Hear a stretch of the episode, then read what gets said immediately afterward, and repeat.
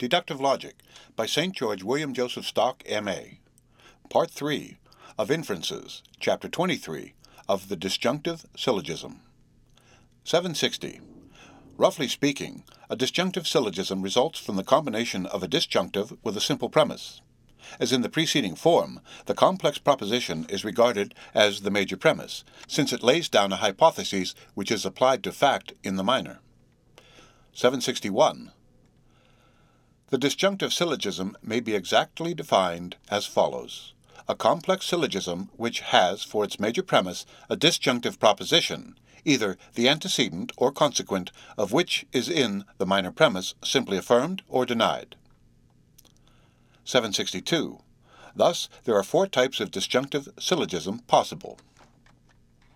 Constructive moods 1. Either A is B or C is D, 2. Either A is B or C is D. A is not B, therefore C is D, or C is not D, therefore A is B. Either death is annihilation, or we are immortal. Death is not annihilation, therefore we are immortal. Either the water is shallow, or the boys will be drowned.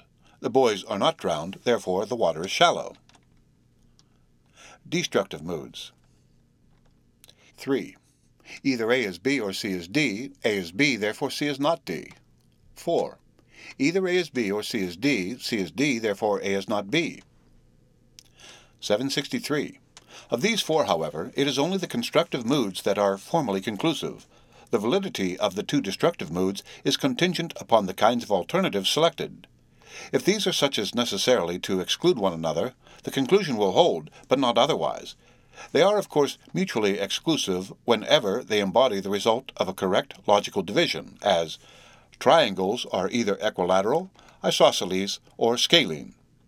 Here, if we affirm one of the members, we are justified in denying the rest.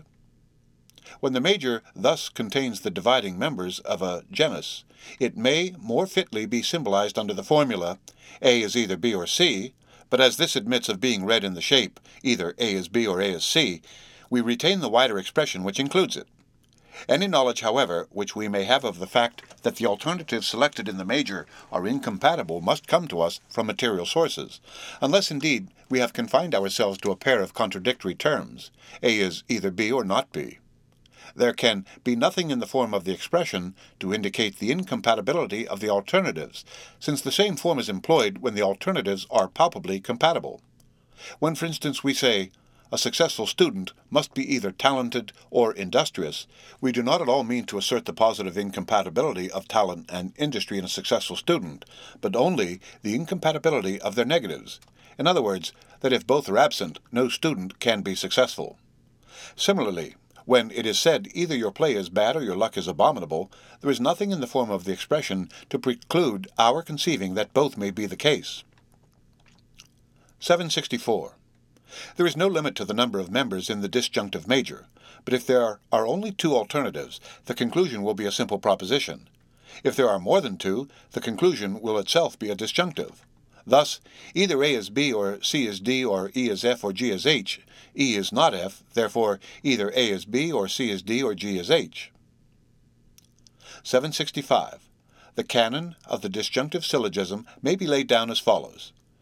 To deny one member is to affirm the rest, either simply or disjunctively, but from affirming any member, nothing follows. The end of chapter 23, read by Rick Kishner for Lit2Go on the web at fcit.usf.edu.